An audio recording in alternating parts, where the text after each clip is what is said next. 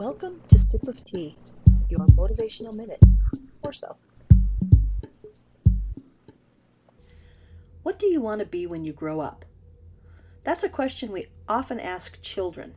I sometimes ask that to young adults. They usually laugh, but they get what I'm asking. Frankly, I still don't know what I want to be when I grow up. I mean, growing old is mandatory, but growing up is optional, right? I was recently asked if I could do anything I wanted as a career. What would I do?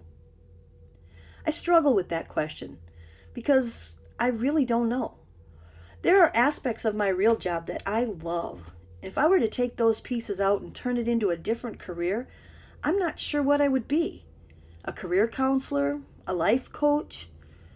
Are you where you thought you'd be when you were asked that question as a child?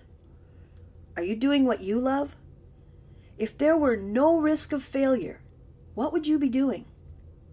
Let me ask you now what do you want to be when you grow up?